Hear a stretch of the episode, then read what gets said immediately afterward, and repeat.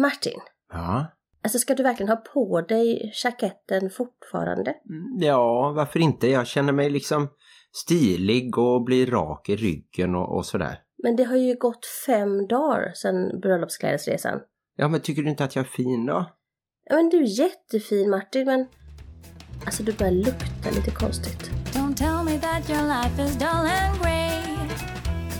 My only answer is hey, hey, hey, hey. Let's go crazy in the wild, and if by chance we make a child, that just means that we're alive and healthy. Hej och välkomna till avsnitt Chip och 171. välkomna till Hike. Ja, fast det är ju... Jag tycker man ska ha lite olika intron. Det är så tråkigt att alltid ha samma. Men det är inte Hike utan det är Bonuspappan och Bengt Alsterlind, det var han som ledde Hike, ja. Plusmamman. Och vi är en podd om livet i en bonusfamilj med tyngdpunkt på föräldraskap och relationer. Och vi sänder i samarbete med Hallands Nyheter, dagstidningen i Varberg och Falkenberg med omnejd. Dagstidningen i många Varbergare och Falkenbergares brevlåda och man kan även läsa den på nätet www.hn.se. Och där finns även e-tidningen som vi märker blir allt mer populär. För då kan man ju läsa tidningen som vanligt, bara att man gör det via sin surfplatta till exempel. Alltså jag känner mig sjukt check. Är det för att det är så tidigt söndag morgon och du är så sovig? Nej, det vet jag inte. Martin har sån härlig mörk röst på morgonen. Jaha, ja det har jag väl kanske ibland när jag inte har ätit frukost än. Det här avsnittet så kommer vi att prata om vårt favoritämne, alltså om oss själva.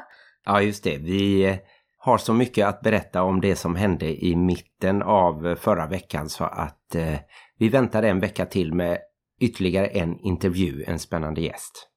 Mm. Men innan vi ska börja prata om oss själva så tänkte jag att vi kunde prata lite om oss själva. Alltså veckan som har gått. Ja, just det. Vi har ju till exempel gjort hål på barnen. Nej, alltså jag har inte gjort hål på några barn. Jag var bara med och tog hål på barnen. Eller de tog hjälp av en snubbe med tatueringar på det här stället G-punkten här i stan för att ta hål på sig själva. Och jag var tvungen att vara med och skriva på. Och det var en väldigt spännande och lite läskig upplevelse att stå där inne i den här butiken. Som om ni inte vet vad G-punkten är så får ni googla. Men det är en butik som är ungefär samma som Martin shop som ni kanske vet vad det är. Om inte ni vet det så får ni googla det med. Men i alla fall så står jag där inne med mina tonårsbarn och var, var vilar man blicken liksom? På den Nej. gigantiska buttpluggen eller på de ätbara underkläderna? jag är glad att jag var på jobbet, men Och sen när jag skulle skriva på det här pappret då tvingade de mig att stå och ha såna här filmer som underlägg och det är ju inte Bambi och Askungen-filmer vi pratar om utan det är mer Askungens heta nätter i New York. ja, vi pratade om det i ett tidigare avsnitt, det här med att eh, man kanske bör säga till den andra vårdnadshavaren innan någon tar hål i öronen eller i läppen som det var den här gången. Men i det avsnittet så var det ju snarare kan man som bonusförälder ta hål i öronen på ett bonusbarn utan att berätta för vårdnadshavarna. Och jag är ju faktiskt biologisk mamma så jag tycker att jag har rätt att ta hål på mina barn. Men jag frågade faktiskt barnen, har ni pratat med er pappa om detta så att han vet det? Och de sa ja. Men nu när du säger det sådär så kanske jag skulle ha slagit en signal och frågat. Men det kändes som att jag kunde lita på barnen. Och jag har ju dessutom pressat ut dem genom mitt eget hål. Eller nej, det har jag inte. Eller jo, ett hål på magen. Jag har snittat ut alla mina barn. Ja, just det. Det beror ju också lite på barnens ålder. Och är man 16 och 17 så är ju det skillnad på om det skulle varit en 10-åring till exempel. Och jag tror dessutom att deras pappa hade svimmat ifall han hade varit med. De tog så här små järnstänger. Ganska tjocka tyckte jag. Typ och... nålar. Nej, järnstänger snarare. Och tryckte in dem där det skulle bli hål och sen så hängde den där ett tag för att jag vet inte om de skulle vänja sig eller någonting. Och där känner jag nog att barnens far nog hade passerat revy. Det gjorde han förresten under deras förlossning. Han blev lite så vit i ansiktet och var tvungen att sätta sig ner. ja, men då var det nog bra att han slapp. Och eh, det blev ju lyckat och snyggt så att eh, vi är nöjda med den delen av veckan. Jag är nöjd med att jag låter mina barn ta sina egna beslut. För att, vad spelar det för roll egentligen hur någon ser ut? Jag tycker att det är viktigt att man får vara individuell och köra sitt eget race. Det är klart att det är bra att det finns åldersgränser och så, men någonstans måste man ju börja ta ansvar för att om jag vill färga håret lila eller om jag vill ha hål i hela kroppen så får jag ta ansvar för hur det ser ut i framtiden. Ja, just det. Men det är väl det då att eh, barns hjärnor inte har vuxit färdigt så att till exempel en tioåring kan inte se konsekvenserna av att till exempel göra en tatuering. Utan då... Hur många tioåringar tror du tatuerar sig? Nej, men det är därför det finns en åldersgräns. Ja, jo men det har du rätt i. Många mäns hjärnor är inte heller färdigutvecklade. Men de får göra vad de vill ändå. Ja, du menar att vuxna män också borde ha en vårdnadshavare? Ibland. Ja. Ja, vad mer har hänt i veckan?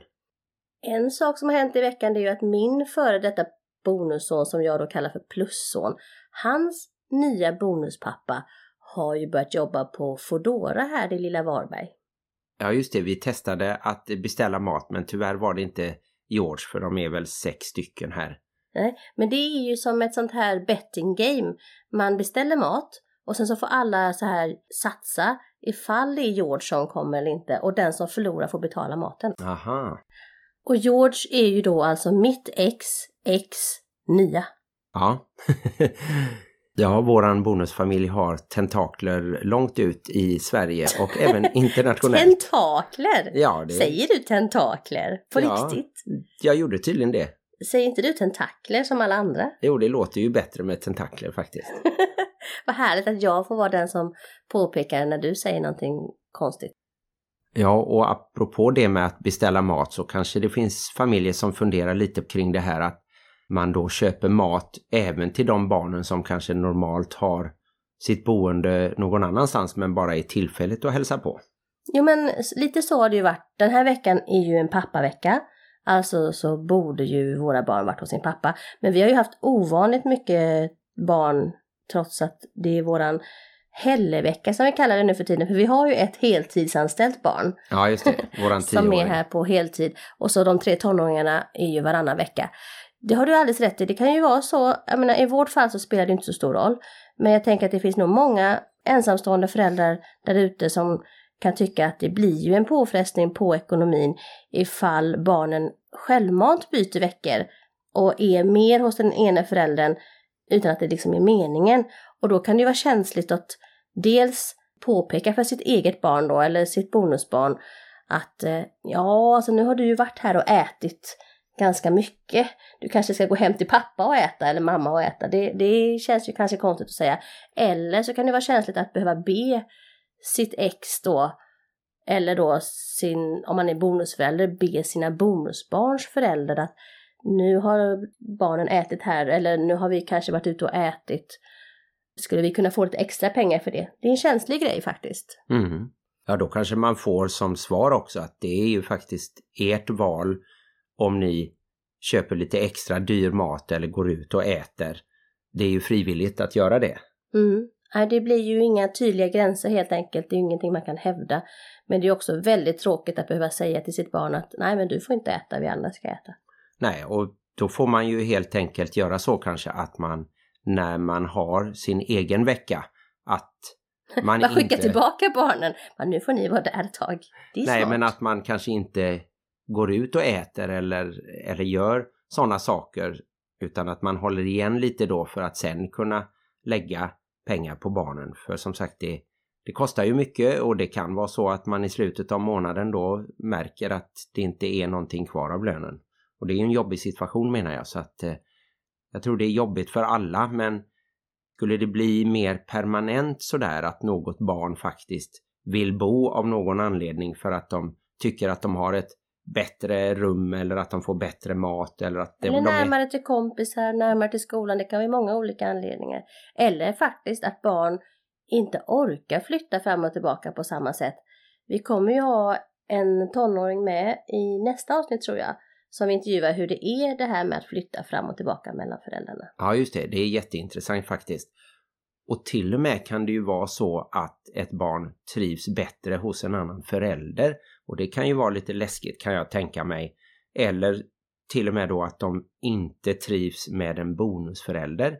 Så att i princip jag skulle kunna skrämma bort något barn Alltså du skrämmer alla barn. Speciellt när du sitter i sån här morgonrock på morgonen. Det är skrämmande. Jag kan förstå den situationen men skulle det vara så då att ett barn aldrig bor hos en förälder då kanske man får göra en, någon liten justering. Det blir ändå så att man skickar en del pengar till varandra. Så om man liksom formaliserar det lite så att man vet det att ja men nu för tiden bor den personen nästan alltid hos er och då får den andra vårdnadshavaren stötta med, med några hundralappar kanske. På tal om barn som flyttar hemifrån utan att man märker det. Jag tror att Lycke har flyttat hem till Tess. Nästan. För det känns som att han, om han inte är hos Tess så är han hos oss. Jag tror han nästan aldrig är hos sin pappa. Nej, ja då kanske vi borde betala lite till Tess föräldrar för det som Lycke äter och eh, så. Ja, de är Lyckes extra bonusföräldrar. Ja, lite grann så. Sen är de ju här ibland och så, både och äter och sover Inte över. Tess men... föräldrar utan Tess och Lycke. Ja, just det. Mm. Jag tänker att vi slänger ut den här frågan i våran Bonusfamiljen-grupp som vi har på Facebook. Bonusfamiljernas diskussionsgrupp. Hur tankarna går runt det här med lite äldre barn som kan börja välja själva hur de bor och är och befinner sig. Och hur ni andra har löst den frågan. Det låter som en bra idé. Då kan vi få in lite mer svar och ni som lyssnar kan stämma av också och se vilken situation andra är i. Mm.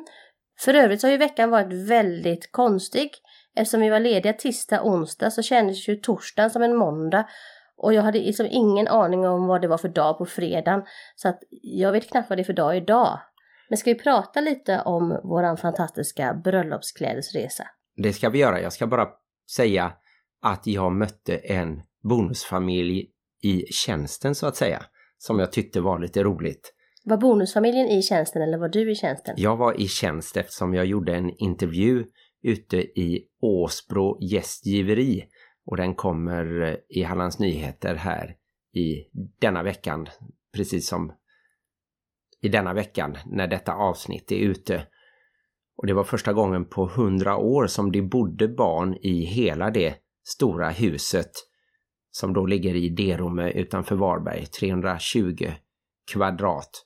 Och det var så roligt för att efter ett tag så förstod jag att de tre äldre döttrarna, varav ett är ett tvillingpar, inte bodde hemma denna veckan. Och då frågade jag det om de var en bonusfamilj och det var det ju så, då hade de en treåring gemensamt. Och minstingens pappa Marcus då som även är bonuspappa, han hade hört lite av podden och om podden. Fantastiskt. Podden finns överallt. Och han är även fotbollsdomare precis som Linus Söderberg som vi hade med nyligen. Så de kände varandra. Ja, de kände varandra. Du tycker att det är två T och ett O? Men Nej, det är inga T, det är bara fotbollsdomare. fotbollsdomare? Ja, det går F-O-P stavas det. F-O-P-P. Fotbollsdomare säger man i Göteborg. Fotbollsdomare som har tentakler. Och det var i Göteborg som vi åkte på våran bröllopsklädesresa som vi ska prata om nu.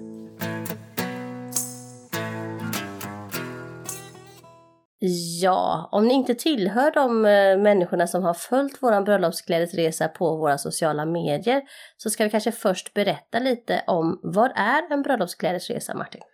Ja, det är ju någonting som du har hittat på, även om du har blivit då inspirerad av ett annat helt okänt koncept som heter kavajresa. Och det var Thomas Kerslov uppe i Norrland som kom på det och berättade för en av mina kompisar, Stefan Paulsson, att man ska resa men man ska hela tiden se ut som att man är på en affärslunch. Man får bara ha kavaj så att all packning ska rymmas i kavajen. Och då blir det ju ungefär mobiltelefon och tandborste och kanske ett par extra kalsonger. Mm. Och eh, inspirerad av boken Kärlekens språk. Ja, så har de väl en undertitel, Din guide till lyckligare relationer tror jag det. Den är i alla fall skriven av Åsa Nyvall och Helene Arkhem som båda två har varit med i podden. Helene har ju varit med två gånger till och med. Ja, Och boken säger ju att vi uttrycker kärlek på fem olika sätt. Nämligen med beröring, presenter, tid tillsammans, tjänster och bekräftande ord. Just det. Och min julklapp till Martin då 2019 var att han fick, du fick massageolja för beröring, jag tror att jag skrev, jo, och så fick du en bok där jag varje dag skulle skriva något fint om dig. Jag tror jag höll ut i tre veckor. Ja. Sen så slutade jag göra det, jag vet inte varför. Men det finns mycket fint att läsa i den boken. Så kan Jaha. Och sen var det ju tjänster, det kommer jag inte ihåg. Vad stod det att jag skulle... Jo! Jag skulle ju göra om och städa hela lägenheten. Ja. Och det gjorde jag. Ja. Ja, och present, det sa ju sig själv, det var ju en present. Alltihopa var en present. Och sen var ju den här resan då, tid tillsammans. Så det är det den representerar, tid tillsammans. Och jag sa då, i december 2019, så sa jag, den första september ska du möta mig nere på stationen iklädd dina bröllopskläder. Ingenting annat. Och vi begav ju oss dit eh, tillsammans med buss men jag märkte halvvägs till busshållplatsen att jag hade glömt min kravatt. Det är ju en sån här bred eh, slips som man knyter lite annorlunda än en slips men som ska passa då till en väst och jackett. Det såg nog lite roligt ut. Jag stod ju där på busshållplatsen iklädd slöja och vita kläder och höga skor. Och så kom du springandes med kravatten i högsta hugg där. Ja just det, och en jackett ser ju ut lite som en frack ungefär. Den är lite mer avrundad bara. Och så har man En liten färgglad väst, skulle man kunna säga. Ja, och gråa randiga byxor istället för svarta som man har till frack. Men den fick jag ju då knyta när vi kom fram till tågstationen och sen visste jag inte vart vi skulle förrän du köpte biljett. Mm, för hela resan var ju hemlig för dig. Hur kändes det att inte ha kontroll över någonting och inte veta vart vi skulle? Ja, det är ju lite läskigt men jag tycker ändå att jag lyckades släppa den kontrollen och bara lita på dig att allting var fixat.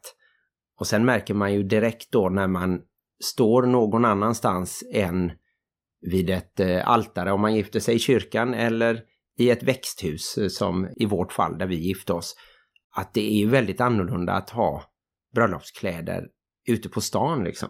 Men alla var väldigt glada. Alltså det var ju väldigt många människor som kom fram, grattade oss och pratade och det kändes som vi spred väldigt mycket glädje. Och vi hade ju fantastiskt väder, som tur är. Det hade inte varit lika roligt att stå i bröllopskläder i ösregn. Nej, det var ju otroligt eh, att det blev liksom en riktigt fin sensommardag. För det hade varit ganska kallt dagarna innan och nu blev det plötsligt 19 grader i skuggan. Mm. Och man skulle kunna undra vad alla våra barn var i det här fallet och eh, det var ju pappavecka som sagt var. Så de tre stora var ju hos sin pappa och våra minsta heltidsanställda unge, hon var hos min brorsa och sov över där en natt. Just det. Och vi började med att åka till en liksom 50-tals diner. Väldigt trevligt ställe. Ligger på övre Husargatan 23 tror jag om jag minns det helt rätt. Och det var ju lite roligt för att jag hade ju missat där så att vi gick till bara Husargatan. Som tur var så låg de ju ganska nära varandra. Och stället heter ju Egg and Milk och det rekommenderar vi å det starkaste. Och där hade de satt upp ballonger där det stod ett år för att fira vår ettåriga bröllopsdag och en liten skylt grattis till brudparet.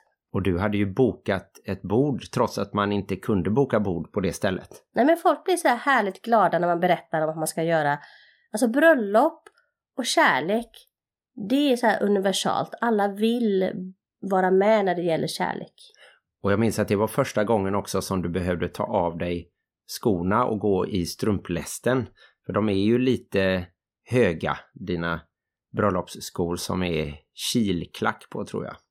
Skor ska vara snygga först och främst. Bekväma det är en sån här sekundär grej. Och sen så visste jag ju inte vart vi skulle vidare men eh, när jag tog en liten vända i kvarteret där för att vi fick lite tid över då var jag inne hos en hantverkare som renoverade gamla möbler och så försökte jag få honom att hjälpa till med att öppna min förlovningsring. Vi byter ju nämligen mittdelen. Det är ringar som går att eh, skruva loss och skruva ihop igen. Och min hade fastnat. Så han försökte hitta något bra verktyg där men, men lyckades inte. Och sen när jag gick tillbaka mot dig Maria så såg jag ju mina föräldrars bil först.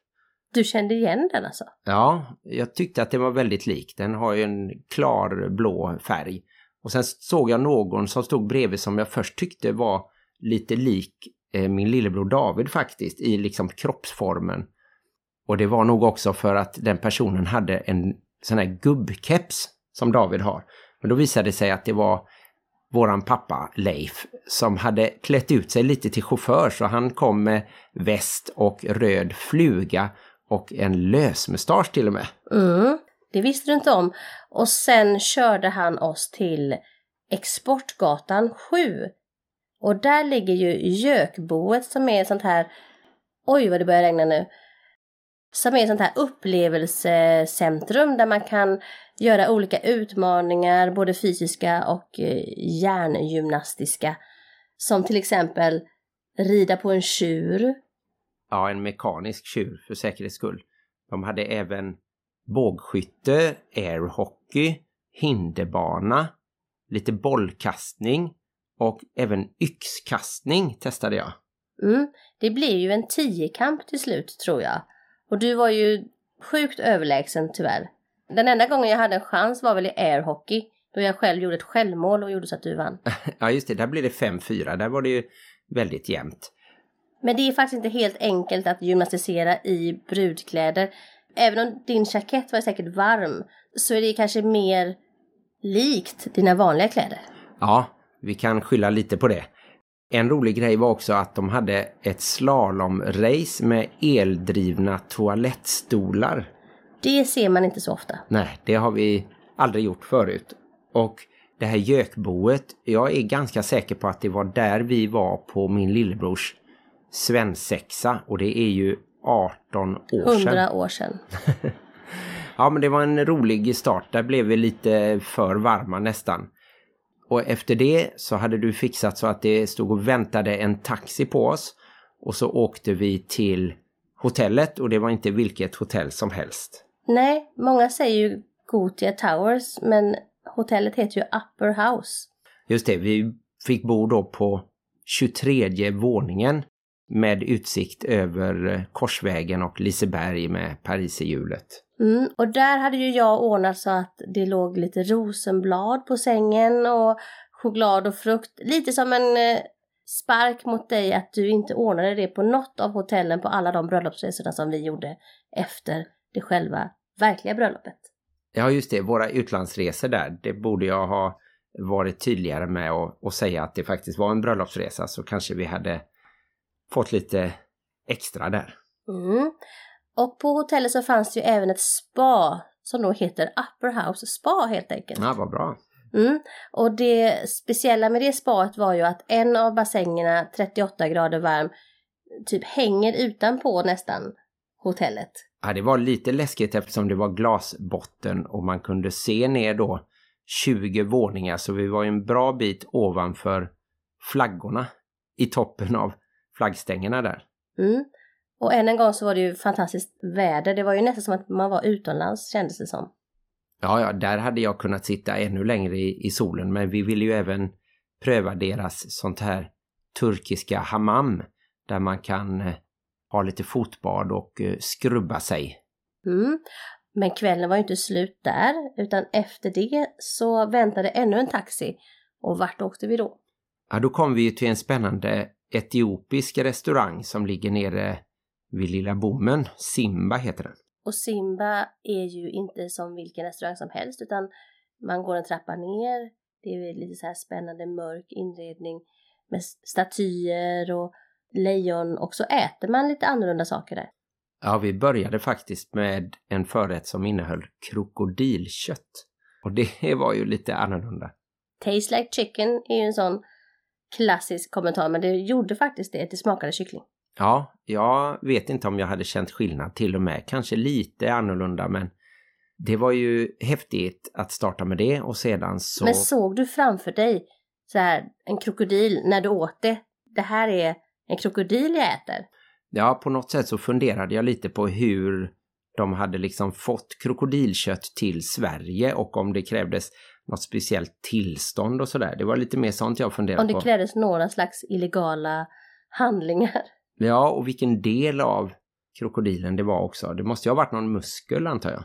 Ja, jag har ingen aning. Vi får kolla det sen.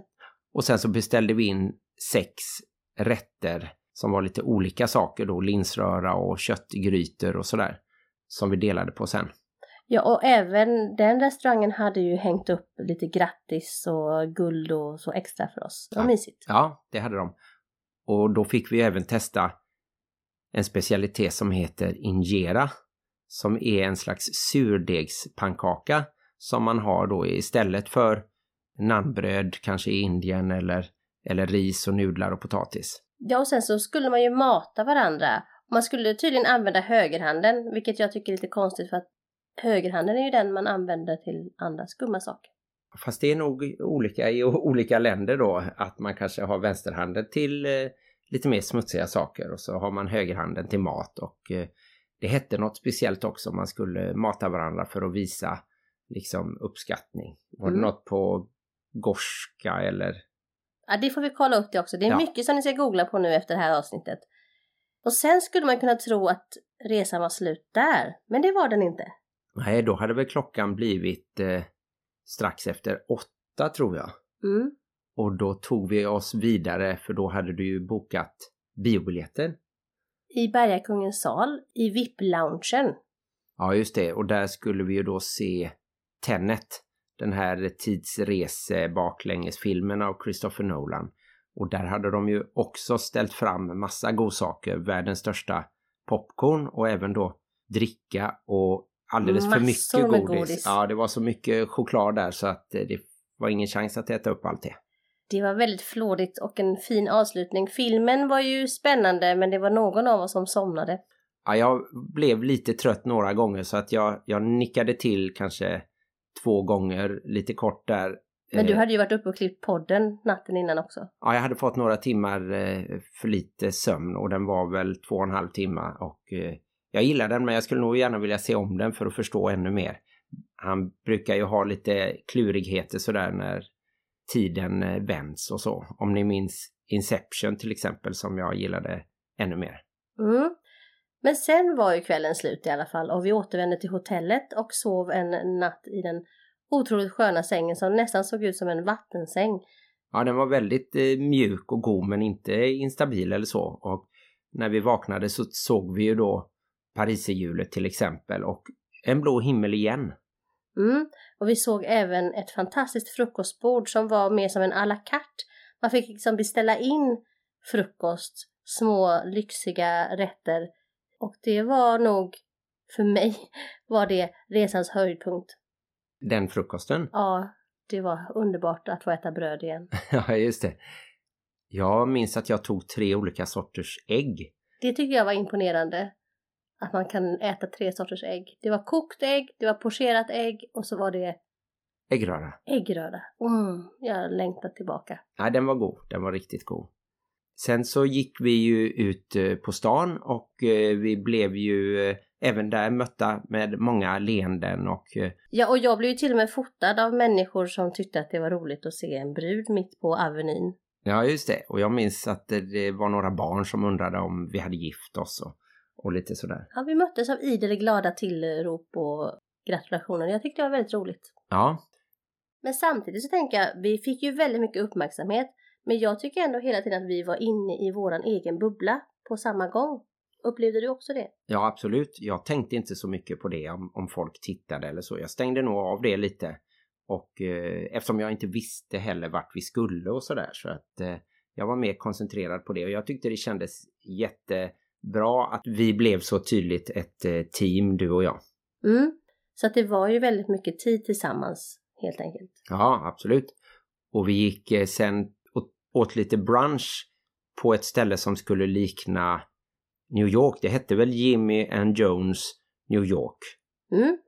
Och där åt vi en underbar laxbagel och du åt deras berömda blueberry cheesecake. Ja, den var jätte, jättegod och eh, det enda som retade mig lite var ju att jag inte fick ta en selfie med Henrik Lundqvist, NHL-målvakten som nu tränar med Frölunda. Han spelade ju i Frölunda innan han gick till New York Rangers. Han var där med sina döttrar och du vill inte Nej men jag tycker skulle inte man ska dem. attackera folk som sitter och äter. Jag tänkte vi hade ändå bröllopskläder. Det hade varit en lite kul grej och det hade gått ganska snabbt att, att bara ta en en selfie. Men Ni eh, hör hur bitter Martin är över det här. det är ingen alls Så eh, Henke, fara. ifall du hör det här så kom eh, till Varberg så vi får ta en selfie. Ja, just det. Han kanske är en bonusfamilj. Nej, jag tror inte det. Jag tror att hans fru heter Therese eller någonting. Mhm, Ja, heter frun Therese, då är de inte en bonusfamilj. Nej, men att hon är mamma till deras döttrar. Efter det så skickade jag ju in dig i en affär för att köpa en picknickfilt. Och den affären kan vi också nämna eftersom vi är inte public service och det var ju Tiger of Copenhagen. Ja, just det. Vi ville ju ha en billig filt som vi kunde ha när vi sen skulle vila lite i Vasaparken. Där hittade vi också lite sol och kunde uppdatera oss och göra en liten live på Facebook. Vi var väl ganska glada för att det var ett moment som försvann ur dag två. Ja, i alla fall så var mina fötter glada över det. Och det var att vi egentligen skulle gjort den här 100 point challenge som finns i både Göteborg och Stockholm tror jag. Men av någon anledning så slarvades våran bokning bort och det blev inte. Men det var nog skönt som du säger att vi kunde ta en härlig slapp eftermiddag tillsammans i parken. Och det är också rekommenderat att bara inte göra någonting. Ja. Och då blev det ju istället så att vi gick förbi några frisörer på gatan där. Och så tyckte du att, ja men passa på att klipp dig, nu börjar det bli lite halvlångt igen. Ja, det var lite roligt. Så då körde vi en sån grej också. Det var ju väldigt annorlunda att göra alla de här sakerna som egentligen är helt normala. Som att åka spårvagn, gå in i en affär, gå till frisören. Men att göra det i sina bröllopskläder, det blev ju en helt unik upplevelse. Ja, jag undrar om någon har åkt iväg på en sån här resa med övernattning utan packning. I bröllopskläder. Jag tror inte det. Jag tror att vi var pionjärer. Det kanske är någonting som folk kommer börja göra. Jag kan ju säga det att jag upplevde det som att det faktiskt nästan var som en extra bröllopsdag. Alltså, om jag minns tillbaka för ett år sedan när vi gifte oss, det var ju helt fantastiskt, självklart. Men man var ju så spänd på något sätt och uppe i det och, och alla ens vänner och släktingar, som, det var så mycket fokus på att de tittade på mig och så. Jag tycker att den här resan var mycket att det var du och jag tillsammans, våran kärlek, vårat liv. Vi pratade väldigt mycket om året som har varit. Vi pratade om bröllopet, vi pratade om vår familj och vad som hade hänt det här året och så. Så att på något sätt, även om jag inte ska förringa våran bröllopsdag på något sätt, så blev detta en väldigt speciell upplevelse som jag kommer minnas alltid.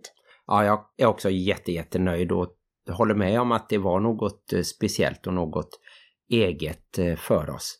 Och det blir liksom en bra inledning då på vårt andra år. Som att gifta sig en gång till på något sätt. Ja men precis så menar jag, det var som att vi gifte oss igen.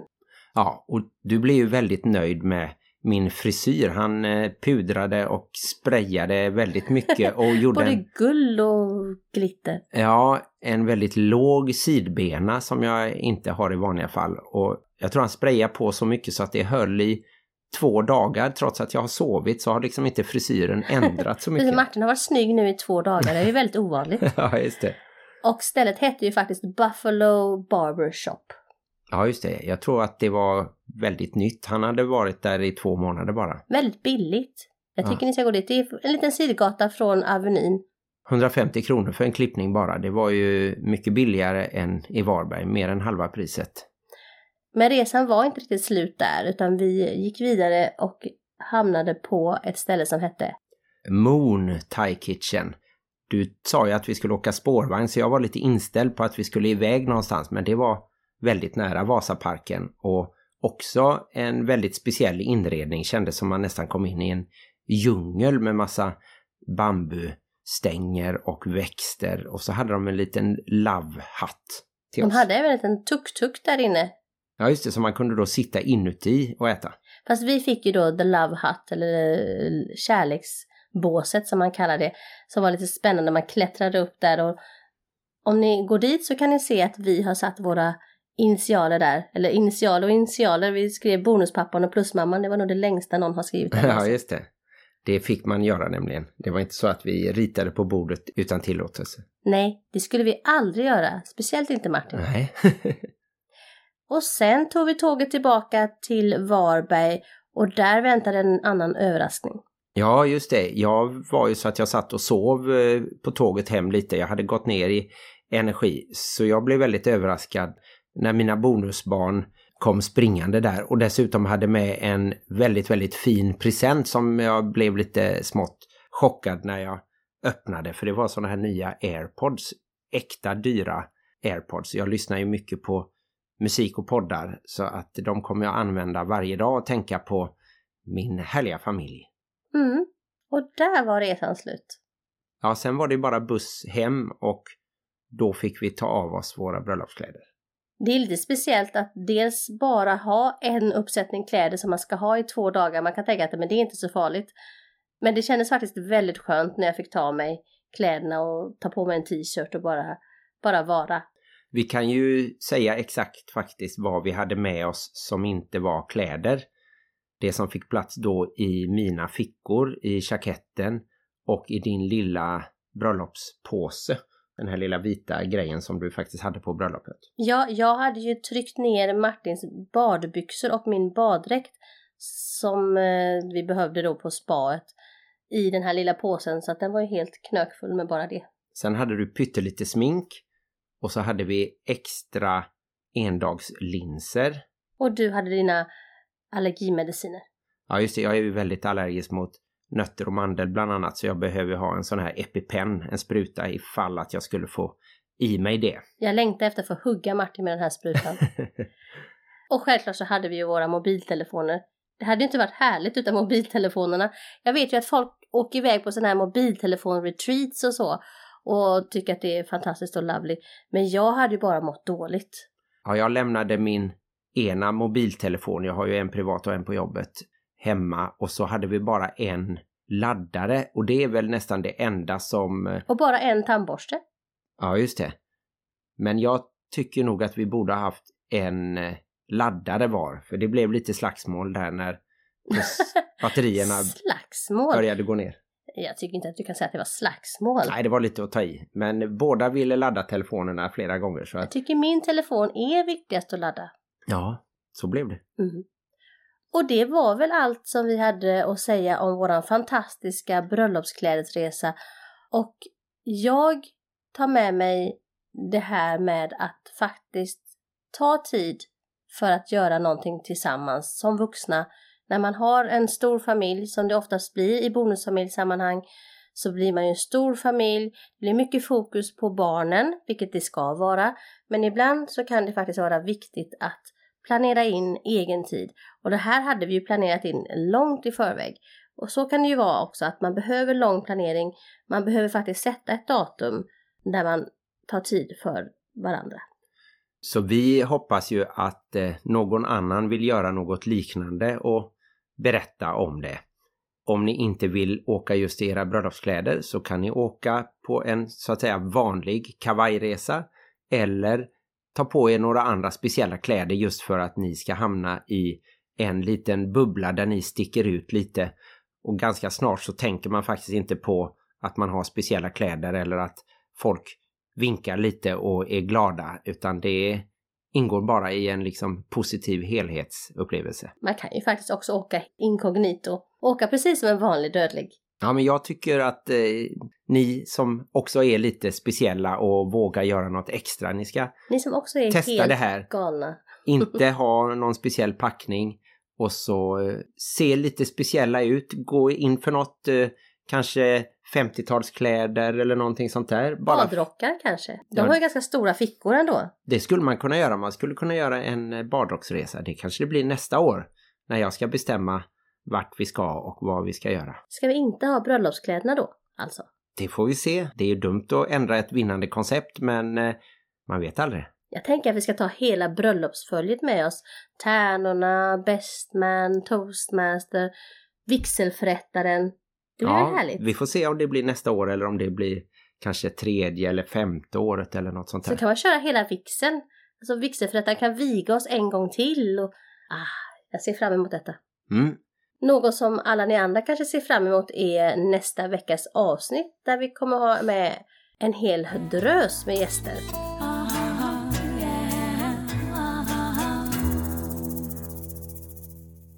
Ja, det blir ju tre stycken gäster. Nämligen... Ska vi säga vilka det är? Nej, vi väntar. Nej, jag tycker det kan vara spännande. Vi väntar med det. Och tills nästa vecka så kan ni ju kika in på våra Instagram, bonuspappan.plusmamman eller bara plusmamman. Där ligger också väldigt mycket bilder från bröllopsklädesresan i händelser. Och så har vi även våran vanliga Facebook-sida, Bonuspappan och Plusmamman och Bonusfamiljernas diskussionsgrupp som ständigt ökar.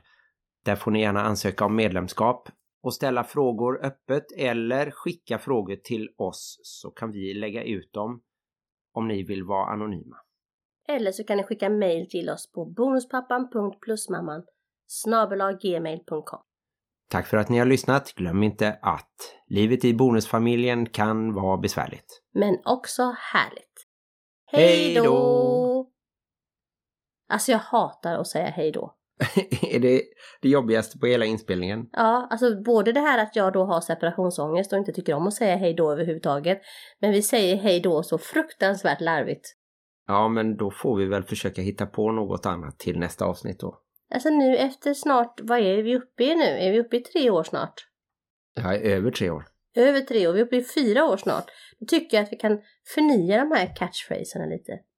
Ja, men du får komma med ett förslag och så får vi diskutera det i styrelsen. Det låter som en bra idé.